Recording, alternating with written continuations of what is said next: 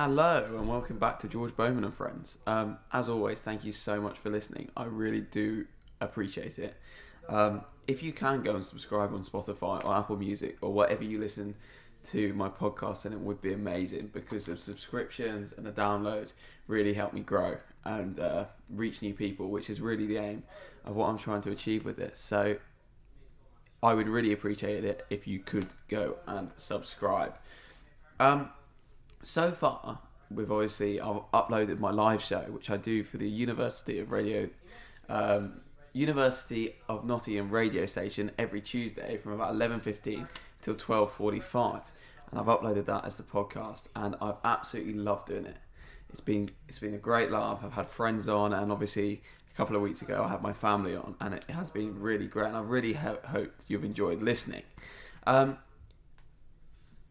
obviously, though, I'm not at university every single week of the year, and there are going to be some times where I'm not able to do my live show. And this week was one of those times. Um, I've actually come home to get an MOT on my car, believe it or not. So when I'm not at uni, what I'm going to do is I'm going to interview one particular guest who I think is a really interesting person or has an interesting story, and I'm going to bring that interview to you as my show. Um, I'm really excited about this, and I do see this as probably the future of the podcast when I leave uni and stuff like that. I do want to continue doing it, and I think finding interesting stories and people to tell them is going to be a great way to sort of keep the podcast going. Um, so yeah, obviously when I am at university, the live show will still be done, but I am going to try and get to a point where I'm doing both, and hopefully having some interesting people alongside the live shows that I'm going to do on a Tuesday. Um, so yeah, it's, it's, slightly different this week, uh, and we're starting with a bang, that's for sure. If you're not from the fencing world, you may not have heard of this guy. Um, his name's Stefano, and he is an Argentinian fencer. And I actually met him last week, and we had a chat for another podcast that I do for the university uh, called the Green and Gold Podcast and he's one of the most interesting, fascinating people I've ever spoken to. He's an absolutely great guy. I loved the time we spent together last week, um, getting to know him a little bit and his bit of his story. And obviously, he's an incredible athlete. He is a scholar here at the University of Nottingham and has some amazing, amazing achievements, um, such as he's a three time Pan American individual champion.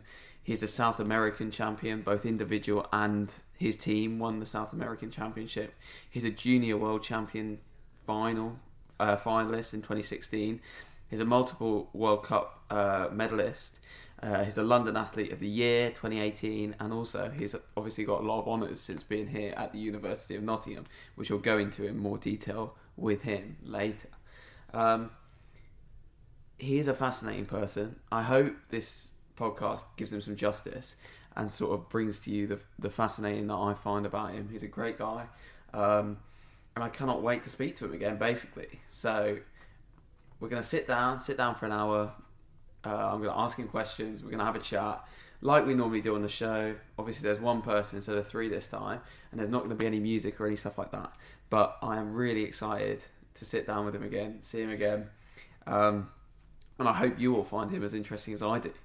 So, so these episodes where I go and interview one person, speak about their lives, speak about their achievements, speak about their future ambitions, um, they're going to actually come in two parts. So what I'm going to do is I'm going to release part A on one week, and then the following week, uh, part B will come out. It's just because these people are so interested, and I want to spend so much time speaking to them and get as much information as I can out of them, that the interviews end up being quite long. This one's uh, about an hour and a half. So I thought splitting them into two parts where you can listen to 45 minutes one week and 45 minutes the next week is the best way to go about it. But make sure you do tune in to part B. Some of the most interesting stuff comes later in the piece. I really hope you enjoyed this episode. I absolutely loved recording it. Um, he was so, Stefano was so, Stefano was so grateful and great with his time. I'm so grateful for him to come on thought the whole thing was fascinating. I really do hope you find him and the podcast as interesting as what I did recording it. So let's get started. This is part A of the podcast with Stefano Lucchetti. Further ado, let's get on with the pod. Um, and happy listening.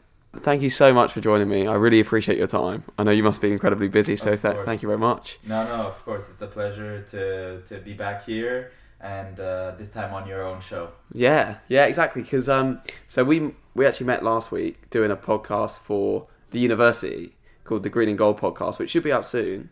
Um, and on that podcast, we obviously talked about your your competition that was coming up this weekend. Yes. So just before we go into that, it's the bi- it was the Big BUCS week- weekend this weekend, yeah. yes. Um, what's the Big BUCS weekend for people that might not know? Yeah, so BUCS obviously stands for British Universities and College Sports. Uh, it's pretty much uh, you know the main governing body and org- organizers of all sports related to uni. Uh, and this weekend was BUCS Nationals. Uh, some call it the Super Weekend, Super Saturday, Super Sunday, uh, and it's just a very uh, high level, big competition across various sports. Uh, I believe there was swimming, fencing, um, badminton, climbing, uh, and athletics. I think those were the five sports that were the BUCS Nationals all on the same this past weekend. Uh, like you mentioned, I'm I did fen- I'm a fencer, Yeah. uh, and I specialize in the saber discipline, and uh, yeah, it was it was a big weekend. I was uh, the defending champion Yes, from two two years ago. We talked about that in the in the podcast. You were excited to go back and defend that. Yes, Um, yes, I was really excited. Um, again, it was uh, because of COVID. Obviously, there's been a big gap in competitions and big sports events like this. yeah. So, uh, yeah, first of all, I was really excited for for that to, to be resuming, uh, and yeah, it was just good uh, to be back on the piste at the at the high level, competing uh, with the best guys across the UK. So going into COVID, because obviously this has been a massive part of our lives now for for what t- two years almost. Yeah, unfortunately. Yeah, I know. So what was it like? As obviously you're an elite athlete. We'll go we'll go into some. Well, I mentioned some of your achievements in in the introduction. Um, Okay. what was it like as an elite athlete who obviously has put, competed throughout your life, um, and having that massive break with no competitions, no nothing? What what? How did you find that? Uh, to be honest, it was a really roller coaster of emotions, good and bad. Uh, I'll start with the with the good, I guess, and then end on the bad. But uh, some good stuff. Obviously, it was kind of like, um, in a way, it was just a little a, a little break. Mm. So it was nice, really, to take a step back from training, from competing, because that was also the year of the Olympic qualification. Uh, so timing was a bit not great as Mhm. it was only two. We only had two more events to wrap up the Olympic qualification. I was in a spot still chance with an opportunity Yeah. to qualify. Um, but obviously, as you can imagine, that was very very stressful. So Yeah. you know this was uh, the pandemic was beyond any individual's uh, power to control so in a way it was like okay there's nothing i can do uh, apart from you know trying to stay as positive positive as you can trying to stay fit although it was very difficult because Yeah. most gyms clubs everything was shut especially during the first wave or two uh, so it was difficult to get in to stay in shape. Uh, I did a lot of running outside, uh, biking uh, on my own, uh, no fencing. So on the joints, it allowed me to recover completely, my body to refresh mentally and everything, and kind of to get that hunger back to go to the competitions. Okay, yeah. Uh, you know, it was so that was one of the good the good things, but overall, like not so good because, like I said, it was difficult to stay in shape. Yeah. Um, I did get stuck here, unfortunately. Oh right. So I got can go stuck in. Nottingham during the first serious lockdown. Yeah. All my housemates were from the states back then. They immediately, as soon as the the then President Trump announced that they were closing the borders, they literally booked a flight and left the next morning. Uh, they even left a lot of their belongings and everything. They put all that they could in a suitcase and left. And I was just like, oh my god, holy crap! I'm just stuck here because my parents were stuck in Argentina. And we, so were you on your own? I was on my own, completely on, your my own. own for three months here in Nottingham. uh, so I got to know campus really well. you must know it like the back of your hand. I now, know so- all the little shortcuts, all the nice little places, uh, the good running routes as well. the great running routes. But so it was nice in a way to be able to explore Nottingham when I because I haven't had the opportunity to do so before Yeah. or since. So that was good to explore. You know, not just campus, but yeah, the whole place. Yeah. the wider area around around here. Yeah, but it was tough. Uh, It was tough the three months being alone and not having so much social Yeah, I bet it interaction and everything. So, to be honest, uh, was kind of a reset. Yeah. But in a way, I'm glad it's over. Yeah. It's finally a like the light at the end of the tunnel. So it was a bit of a process to start with. It was like it's actually quite nice having. good, I've trained. Yeah, yeah. I've obviously. You're obviously a very dedicated athlete. You've spent your whole life training. Like it must be a full-on life, stressful as well. pretty much. Yeah. So it was nice to have that little break. But then the further it went on, the more you were craving the competition again. and- Yeah, yeah. I am a competitive person. yeah. uh, and just craving even training at a high level Yeah. sweating seeing my teammates uh, and and sparring partners Social stuff. Yeah. just just that you know you really covid taught me to be grateful for the little things and to appreciate you know the small things that we take for granted yeah. on a day-to-day basis you know just being able to walk into a building uh, Yeah. freely uh, and No you know, mask. no mask and yeah, everything. Stuff like that. Yeah it was it was an experience It was an experience, it- that's for sure. Um, I've also listened to a lot of like pro athletes speak, and they say that one of the big things around their life is structure and like training schedules, Mm. all of this. How was it like? Because I'm sure that was that's part of your life. How was it like suddenly not having that? Uh, to be honest, terrible. Yeah. Uh, really, really, super. Like that. Probably that's one of the worst things about the whole pandemic, and is still continuing right now.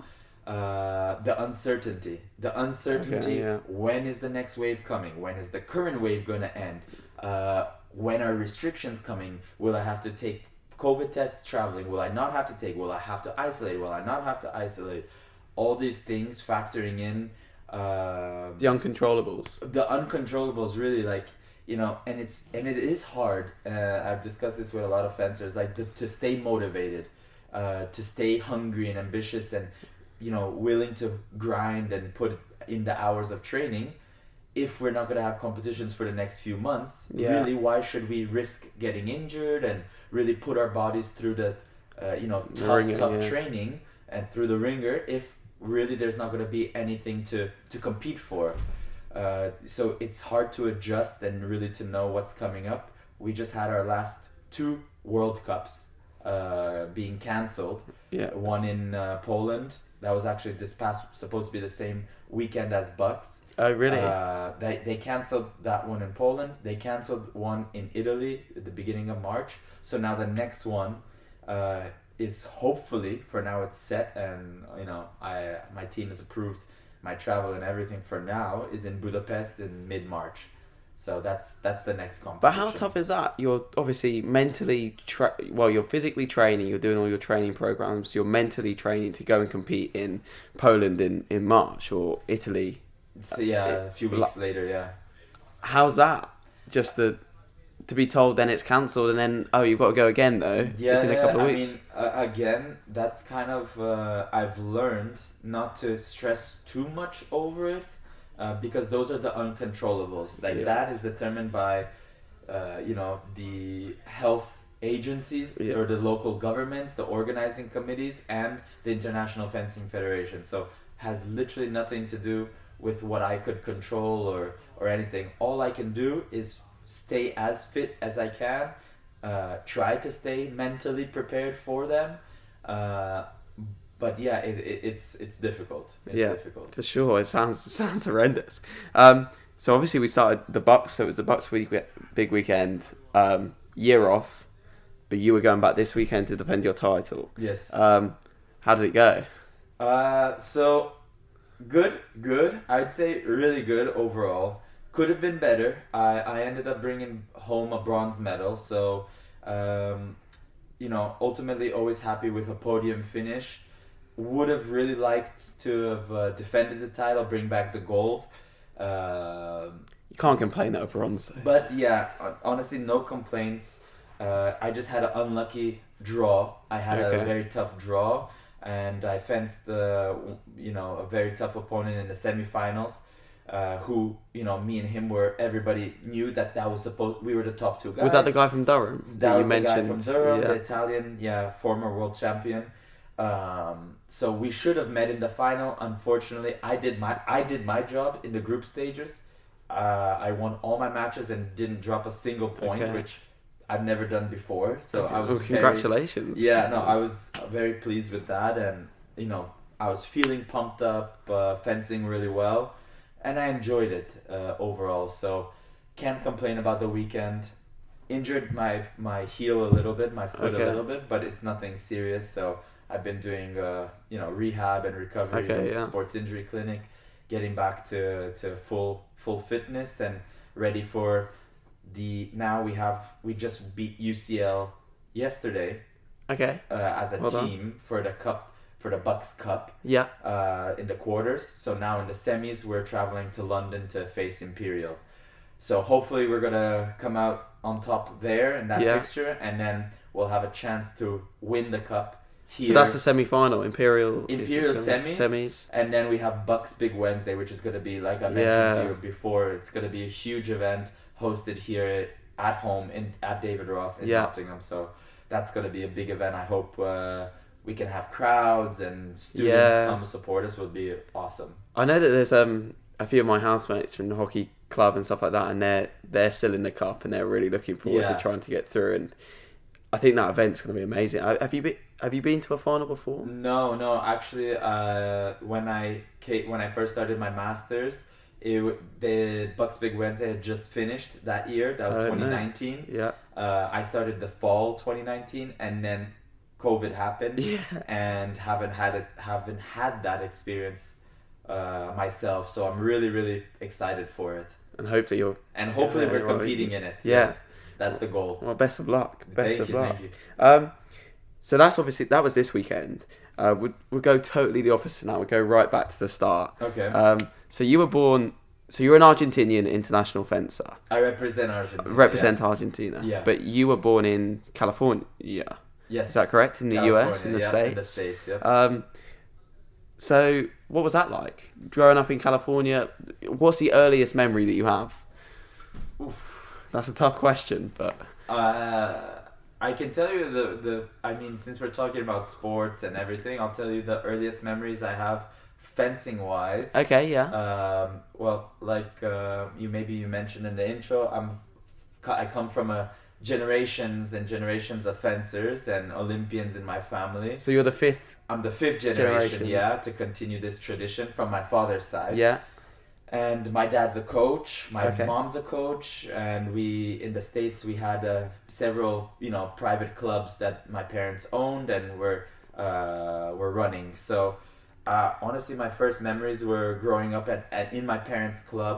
I remember uh, after school or after even kindergartens, I'd go there and literally spend all day every day in the club. Uh, you've literally been fencing your just- whole life. yeah, just being around in that atmosphere. Uh, even I didn't start fencing until eight, seven, eight years old. Yeah, But uh, I, uh, back in the day, I had my PlayStation set up in the club. After school, I would go play some video games Mhm. and just hang out and be, be in that in that uh, arena all the time. So, yeah, a lot of people say, and I, and I do believe it. Like fencing has been my life and a, a significant part of it. Uh, you know, obviously now I'm I'm excited and looking forward to starting my professional career outside of fencing. Yeah. Uh, nevertheless, I'm not looking to stop fence to stop fencing anytime soon. I'm actually hoping and training for to qualify for the next Olympics because I definitely that's I want to continue the Olympian tradition. So it's a- so every I did read that every generation of your family has been to the Olympics. Pretty much, yes. My my my dad, uh, his cousins, uh, so my yeah my second cousins or uncles, Yeah, whatever they- they are. Uh, my grandfather, my great grandfather, my great great grandfather. So yeah, it's it's been pretty much one Lucchetti Yeah. every generation, whether it's a cousin of mine or you know directly related to me, uh, has been representing our country in the Olympics. It's And- incredible, really. yeah, matter of fact, the interesting uh, story is that up till now, there's only been two medals in Argentine fencing history, Okay. and both were won uh, by my my ancestors, by my great great grandparents in 1928 in the Amsterdam Olympics. Yeah, I did see that. It was was it bronze? A bronze medal, Bronze bronze medal, medal, yeah. team team event. So uh, it was them two and two more uh, Argentine fencers who won that bronze medal, and that's been the only one since. So my my goal, my dream, my 2024. Yeah. either 2024, 2028 to Imagine 2028, 100 years 100 years later, we'll be back in California, the Olympics. Oh my god. So it's written in the stars. I think it really is written in the stars. Like that's why, uh, you know, knock on wood, that uh, you know I stay healthy and and hungry. Uh, that my body will be able to last, my mind will be able to last uh, until twenty twenty eight. Well, yeah, it, it seems like the script is written. It seems like the so. script I is hope written. so. It'll um, be cool. It'll be cool to. I'll definitely write a book about it later. well, for sure, you'll need to. You'll need to do that. Um, yeah. and best of luck with it, obviously. Um, Thanks, man. so, it sounds like fencing, well and truly, was in your blood. It is, but you, you were. It, it doesn't seem like you had a choice in the matter. You were going to be a, a fencer. Yeah. How is that though? Because obviously, it sounds like you love it. So it is lucky you love it. But for some people listening, it might be like that's what you were made to do, and some people don't like that sort of Yeah, thing a little yeah. bit. But was it just genuine? You did it and you fell in love with it at the same time. Yeah. Well, it's uh, it's a little bit combination of both. Yeah. Uh, so my sib- I have two two siblings from my father's uh, you know previous marriage, and both of them had wanted nothing to do with fencing Okay. at all.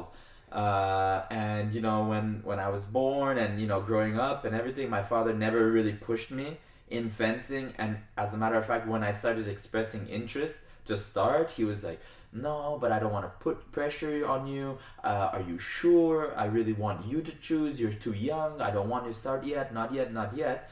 I secretly, you know, forced my mom to sign me up for a local competition uh, behind my dad's back, and uh, w- you know, went to that without training at all. Literally just Okay. uh, borrowed uh, borrowed kit from you know some peeps from the club. Uh, went competed and I won bronze medal over there in my first like under ten and under event. Um, so I brought back the medal. I'm like, oh hey dad, are you sure now is not the right time? And he was, uh, uh, you know, impressed to say the least. So that's when I started fencing. It was under my will, my desire. Yeah. But uh, you know, growing up in the states, I played baseball, I played basketball, um, soccer or football. Okay. Yeah. you know? yeah. Yeah. Yeah. Um, uh, swimming and gymnastics. So I I did do a lot of other sports, kind of as a addition to fencing or as a cross training. Uh, which I really really loved, like base probably baseball and football were my top my top two. football, soccer, football. Soccer, football, Yeah. yes, not American football. Not a fan of that. No, no, my parents would not let me play American football. I love American football, and I love, you know, uh, watching. And Who do you I- support? Uh, I'm a Patriots fan. Oh, right. I bet you love watching then. I more, more so, I'm a Tom Brady fan. now I'm so sad that he retired. Uh, but I have faith that he'll come back. He'll come out of retirement. Do you reckon? I think so. I think so. I. He's the ultimate athlete, isn't he, Tom Brady? He's he's the yeah. goat. He's the Yeah. goat for sure. Uh, I don't know much about American football, but I know Tom Brady and yeah, follow yeah, him on. Instagram and you all guys that. have, so- I, I, ch- I was when I was looking at the podcast, like I know there's a few, yeah, a few for American football and stuff, which there's a lot of American football fans in the radio. really cool. station. Well, that's really cool. Uh, but yeah, going back to just Yes. my my sports was, yeah, I did a bunch of other ones up until high school. and baseball was the f- favorite. Probably, yeah. Like I, I just really, because you know, fencing is an individual sport. Yeah. I really, really loved football, like soccer and Yeah. baseball because they were team sports. So I, re- that's where I made most of my friends Yeah, uh, and memories, and it was just a completely different atmosphere and different competitiveness and just different Yeah. sport experience. So I love that. What were you like at them? Were you was that ever an option to carry on playing that and going down that route? Were you ever that good, or were no, you no, no, no. casual? No, yeah. I, I, I was never. Uh, you know, I've found that whatever I pick up, I pick up very easily. Uh, yeah, Uh, but for sure, the talent and the level, uh, like I have now in fencing, is is unmatched. Like the other sports, I was good at, yeah, but never uh, great enough even to make it like to this you know high state level or anything Okay. like that. My my friends, you know, they were at when we were growing up at the same age, they were playing for the all state team, for Yeah. like the all stars and everything, and I was never able to to get to that level.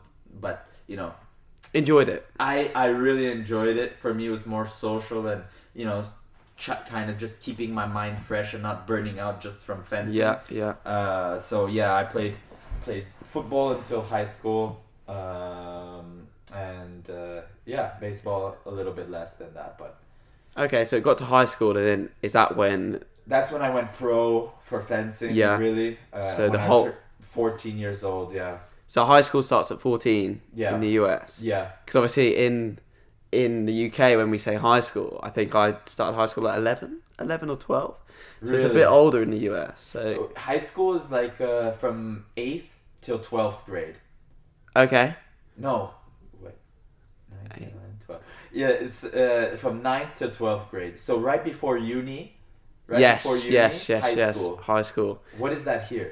That's that like college so or- that there's a couple of ways that you can do it here. It's either so I went to I went to a state school system. Okay. So we call it year year one. Yeah. So like year one, year two. Yeah. So year one to year six is primary school. Okay. Year seven to year thirteen is high school, and then it's uni. Ah, Okay. Um, and then if you go to a private school, some private schools are prep schools, and that's year one to year eight, yeah. and then year nine to year thirteen Yeah. is the high school. So That- that's that- that's that's kind of yeah more similar to the states because we have uh, elementary school is uh, first grade for year one to year Yeah. six.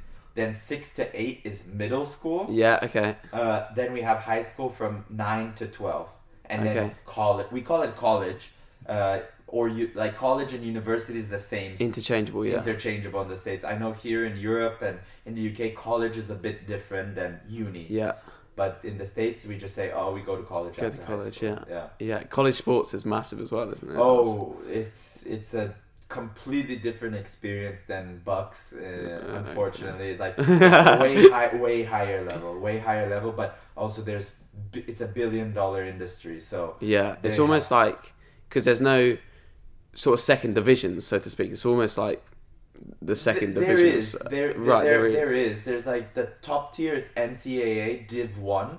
Okay. Then there's NCAA Div Two, Div Three. Then there's a f- plethora of other divisions and conferences. oh right if okay uh, those colleges or universities aren't part of NCAA, they yeah still have a chance to compete and in leagues and stuff, but it's just not as prestigious or not Yeah. as competitive as NCAA. But it's still very high level and they offer scholarships and Yeah. everything. We'll get on to the college sport because that's Yeah. something I really do want to talk about. I find it fascinating. But um, so going back, so fourteen, high school, stop playing soccer, stop playing baseball, uh, focus on fencing. Yeah. Just for, I'm a bit, I'm a bit ignorant when it comes to fencing, and I'm sure a few of the listeners will be as Most well. Most likely, a lot, a lot of people. It's a niche sport. so- yeah. So if you were to give, I don't know, a quick dummy's guide to fencing, um, is that all right? Explain it in sort of a couple of minutes if you can. Sure. Um, base like the most important thing to know is that there's the three different disciplines Yeah. or weapons, as we call it, in fencing. There's the foil, saber, and epee. Uh, they all have different target areas. Uh, I won't really go into detail what exact because it's Yeah. kind of irrelevant. If anybody's curious, I'm sure you can just Google it and Yeah, there's yeah, visuals and videos and everything to explain it. But yeah, three different weapons, different target areas, different rules for priorities and uh, right of way and and who you know Yeah, attacking, defending, stuff like that. Saber is the fastest one. Is the one that I do. Um, and uh, yeah, ba- basically that's that's essentially it. It's one of the few sports that's been in every single modern Olympic Games from the Right. first from the first ones, um, along with I think there's five or six other sports. Yeah. Uh, so it's very traditional sport. Um, a lot of people associated with Star Wars and the Pirates of the Caribbean and you know sword fighting and stuff like that. Uh, I would say it is quite different than that. Um, a lot of people can describe it like physical chess because it's a lot, a lot of mind games, a lot of you know planning, tactics, Yeah. strategy, pre- premeditated actions and game plans and stuff, and a lot of improv- improvisation as well. Uh, but yeah, it's a very unique, different sport uh, that I, I feel like it is growing in popularity a lot. Mm. Um, there's more and more media, media exposure, but at the same time, it's classified as a quote unquote amateur sport, and we don't have, even though I'm pro in- Yeah. and competing at the highest level, you know, uh, I'm not, I can't just live off of Right. fencing. So you will have to Uh, work as I will have to work, Yeah. unfortunately. Uh, you know, it depends though. There are some very few athletes, uh, world champions or Olympic champions, that through that one or two good results, they're able to land very big sponsors. Okay, and they, they can, you know, live yeah, yeah, yeah, yeah, financially yeah, support themselves through their, these sponsors or deals that they have uh, while they fence, which is very, very, very difficult to, to achieve. But yeah, that's So- kind of That's fencing. yeah, that's, that's that's fencing. Olympic sport, three different weapons, very mental. How, why did you choose saber? Just Well, initially, actually, I, I started in foil. okay. I started in foil, uh, which is kind of like the foundation weapon. Yeah. it's a good base to, to start in because it's a combination of the other two in a way. Um, and my dad is probably one of the top foil coaches. He was one of the top foil coaches in the States. Uh, so it was, you know, he started me off in foil. But uh, just, you know, like I said, they, they have different rules, and I was hitting off target constantly in foil Okay. uh, and rushing a lot. Uh, you know, being trying not having too many too much patience, uh, which is not a real good advantage in foil. Um, but in saber, you have to be quick, and there's less point control needed. So Okay. he thought that it, I would be a better saber fencer. Uh, So it just suited your style. it just suited my personality and my style. Yeah. Yeah, yeah, yeah. And- And, but your know, dad- I- Sorry, your dad was foil. he he was Olympian for foil. Yes. Okay. Yeah, but he is a fencing master, uh, Yeah. which is the highest level of coaching Yeah, qualification yeah, yeah. Uh, you could have in all three weapons. So Was it one of your motivations, um, so to speak, or one of your motivations now, sort of living up to your dad's expectations, or not expectations, but obviously he went to the Olympics. You want to go to the Olympics? Is your dad a motivating factor for you, or yeah, I mean for sure, um, he's had a huge impact and influence on on my results, on my on my career, and and you know as motivating and and pushing me uh, throughout the hard times and stuff like that. Uh, I'd say it's not just my dad to pinpoint specific. I'd say it's more so this family tradition. Yeah, that- okay. That's my inspiration, really. To uh, inspiration and motivation is that I know that it's not just my dad, it's not just my uncle, or you know, one once upon a time, a long time ago in history, that somebody with the, the same name won a Yeah. medal at the Olympics. It's more so like that every single generation there's uh, this tradition that you know kind of just pushes me and and it makes me proud uh, to represent my country uh, and my family's name for sure? and, and now sounds- obviously um, you you know University of Nottingham and the the everyone you, e- everyone who Yeah. I represent yeah yeah, for Yeah. sure.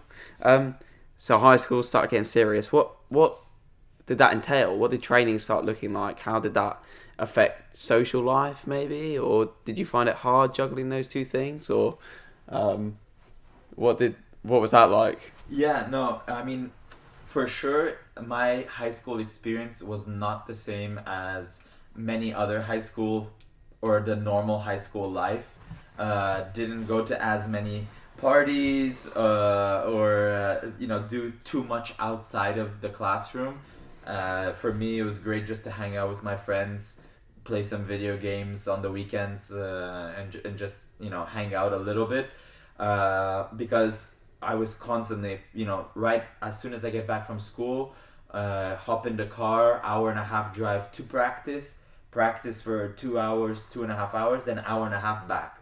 So literally would be in school from 8 till 2 uh, and then from 3 till basically 9 10 p.m uh, be at fencing or on the way to fencing Yeah. or on the way back on the way uh, so it literally was my whole life Yeah. uh, at the same time though like i know that to achieve good results and to get to the elite level and uh, to do some of the things that i have you know reached uh, sacrifices were necessary i'm super super thankful and was really lucky that all my teachers throughout my uh, academic career and here at nottingham and my bachelor's degree and in high school they were always supportive of me traveling uh, and training. They were always accommodating, you know, sometimes giving me extensions or Yeah. just, you know, helping me get through through that because they they they knew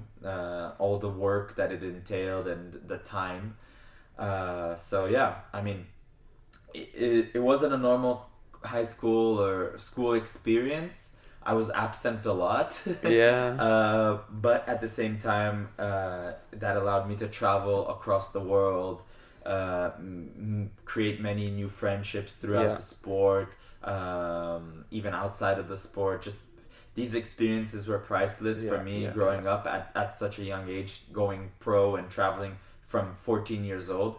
So for me, that was that was uh, something I wouldn't trade ever. So there were sacrifices, but 100% worth it. Yeah, yeah, 100% abso- absolutely, absolutely. It was tough and everything, uh, but at the same time, uh, tried and I was able to do get good grades Yeah, in school, yeah. uh, get into good good offers from universities.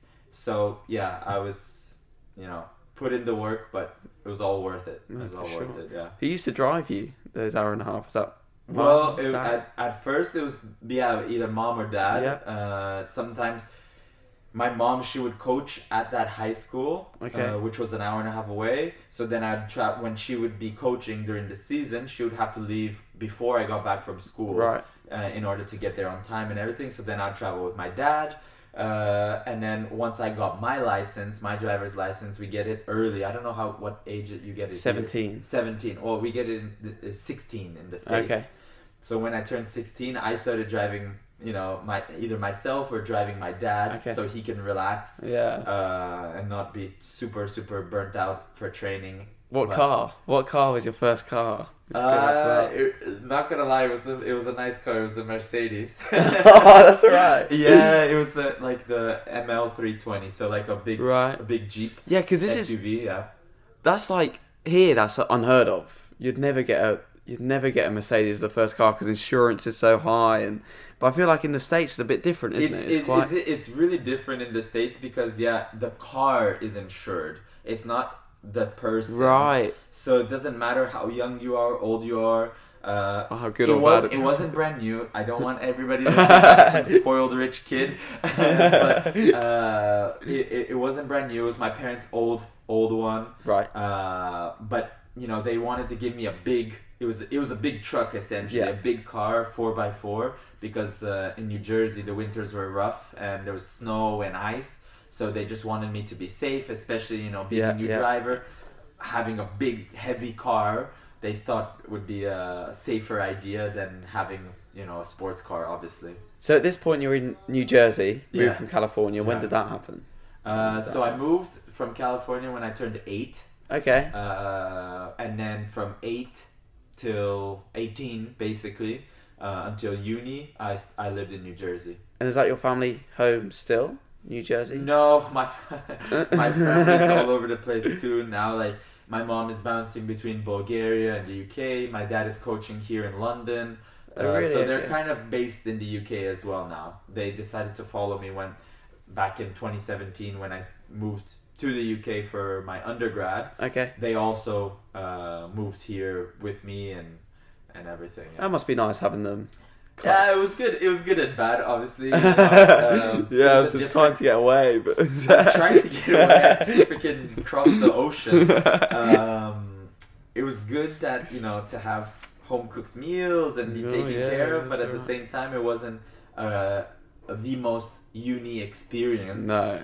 living with your parents and and everything like that. So again, social life was a bit Yeah. off. Uh, but uh, you know that's why I really had a, a great time, and I made up for that uh, when I came here to do my masters. uh, but honestly, Nottingham has been a great experience, and I Yeah. had I've had so much fun um, because I had this Yeah, yeah. uni proper uni experience. Yeah. Now I can check it off the list that you know I've done it. Done it. I've been to Crisis, been to Pryzm, I've done you know Rock City. I've done the, those things. I've had enough. So, but we're t- so obviously we said about the sacrifice you made, social life, missing parties, high school parties. Then you came here undergrad and lived with your parents, so Yeah. missed it all then. Um, what's it been like then having this proper uni experience? Do you like a night out? Do you like a? oh yeah, of, beer, of, yeah. of course I do. Of course I. Who doesn't like a night out? Well, yes. Uh, to be honest, I've calmed myself down a lot. yeah. Uh, the first year I was here, uh, I lived with four American girls, three Americans, one German girl, um, who studied in the states. But yeah, that was that was a fun time. You know, obviously like yay freedom, let's go out, crisis, rock city. So that's the first time you've had it.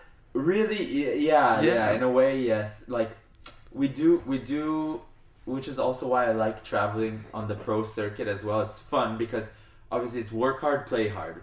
We train and you know we bust our butts off and everything and give it our all in the competitions. But usually, after the you know as soon as the competition finishes, um, we have Facebook groups or whatever, and we message each other, "Hey, let's have some drinks, let's go out." Uh, so it's it's been really fun, and like uh, I've partied and gone out for you know nightlife in Korea, in China, wow. uh, all across Europe, Latin America. So I've seen like very fun places, um, but at the same time, I'm I I enjoy it, but I don't live for for the night out.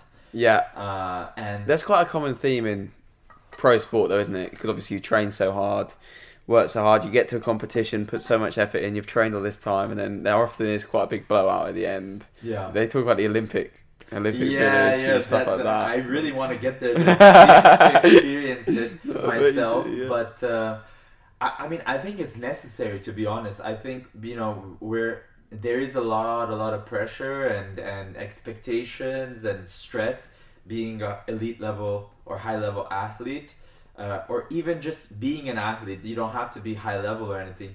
Uh, that sometimes is necessary and healthy to go and have a drink with your mates or you know blow off some steam go sure. dance a little bit you know i don't think it's bad you know you have to be careful and do it within reason and not overdo it yeah, because you know there has been instances in the news you know high level celebrities you know getting caught doing stupid stuff or uh, you know people you know destroying their careers Yeah. because of stupid decisions so obviously you know you have to keep it c- under control and everything but it is healthy once in a while it's definitely a balance. balance it's, uh, it's needed. that's that's the key word is balance i think And what's your favourite place to go in in Nottingham? in nottingham One night out. oof honestly i love house parties Right. I, Okay. I love I love just uh, hosting a house party. yeah. Uh, I like DJing a little bit, Oh, being able to nice, control the, yeah. my own music. Um, So the perfect night for you is everyone around yours. Yes, Get- yes. Honestly, and that's why I was asking you about the speakers. And Oh yeah, that's true. Because I, I just I love love loud music and Okay. I can literally sit in my room and blast music and I like that. Uh, I like having my teammates or friends or my housemates team Yeah. over. Like I just like hosting. So for me, that's those are the best nights. yeah. If I had to choose a, a venue, Rock City, I can't. I don't like it to be honest. Not a crisis fan on a No, Wednesday. No. no, I'm not a crisis fan. I I'm personally I, I like crisis the event because I'm in the cricket club. I love going. We, we're on the balcony in our shirts and ties. and Yeah. great. Oh, you're one of those. yeah, guys. I'm one of those guys. It's um, it's a great event because obviously you're with your team, like yeah, you said, yeah, it's yeah, social. of course. But the music's pretty average and the venue's pretty The pretty. music is terrible. It's overcrowded. It's gross.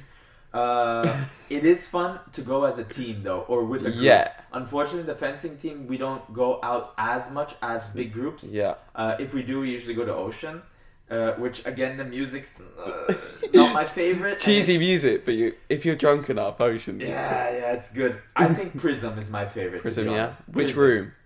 Vinyl.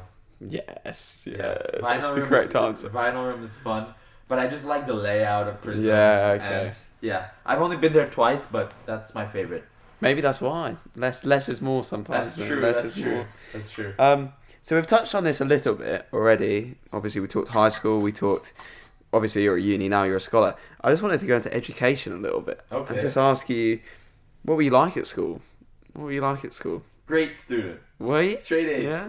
I don't know. I, I really was. Um, again, that was thank thanks to great support that I had, like a amazing support system. Yeah. Uh, family, that is. Family, family, teachers. family, teachers, even my friends though, because Yeah. uh, you know sometimes they'd send me uh, you know packets or their notes that from the days that I've missed.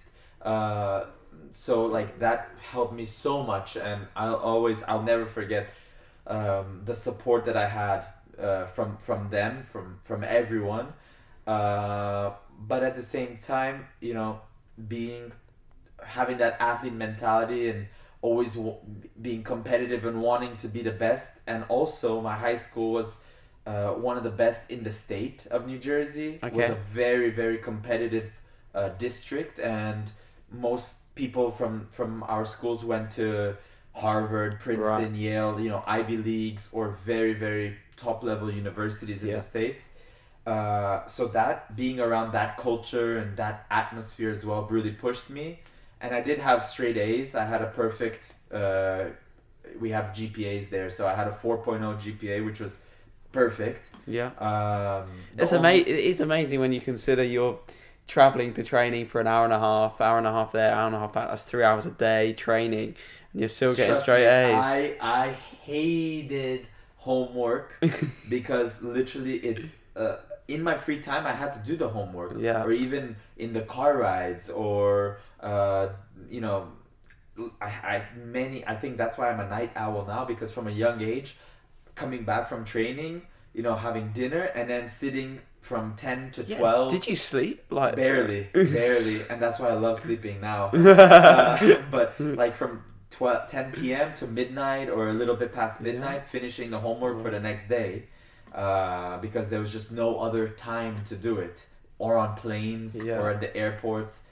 It was it wasn't easy, but again, uh, the support that I had was was really helped me get through it all, and my parents and, and everybody, friends, teachers. incredible work ethic. It makes me feel bad for, for telling the teachers my dog used to eat my hair. eat my hair. No, I didn't no, do that. I, I've didn't also. I've also pulled some excuses sometimes, but at the same time, you know, uh, I've learned that bringing them back a little gift or uh, you know, gift or two from the Yeah. traveling, like a little souvenir or Teachers. something to the teachers. Yeah, that always helps. that helps so much. So That's my dad. pro, pro tip, pro tip to any, anybody uh, that needs you know help or extensions or anything. Give your teachers gifts. Be a teacher's pet. Be a teacher's pet. Yeah, my, my dad actually worked at the school I went to, the high school I went to. So there were, so he obviously had some friends at the school, and Yeah, I sort of knew them outside school and stuff. So that I was, helps. Yeah. I was always a bit, a bit cheeky and stuff. But I got away with quite a lot because Ooh, uh, dad, dad was lucky, um,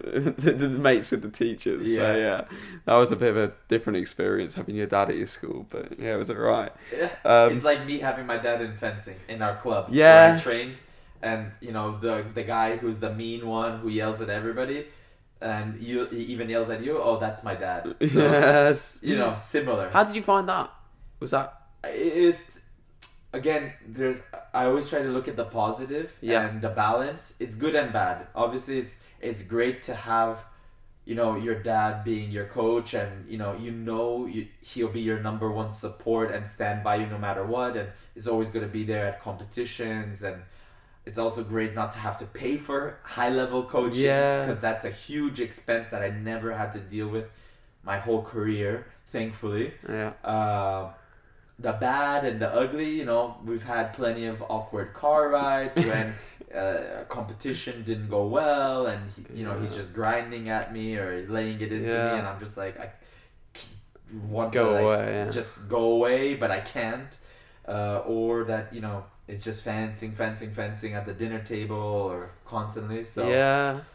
yeah, There- There's not that distinction between family life and it's different. For my dad, it's difficult. life. Yeah. For my dad, it's difficult. My mom, luckily, she's really she can switch off. she f- switches off. She's the Yeah. mediator and the balance and the harmony in our family. And if it wasn't for her, pwah, it would have been difficult. would Yeah. have, would have become a bit much, maybe. yeah. Yeah.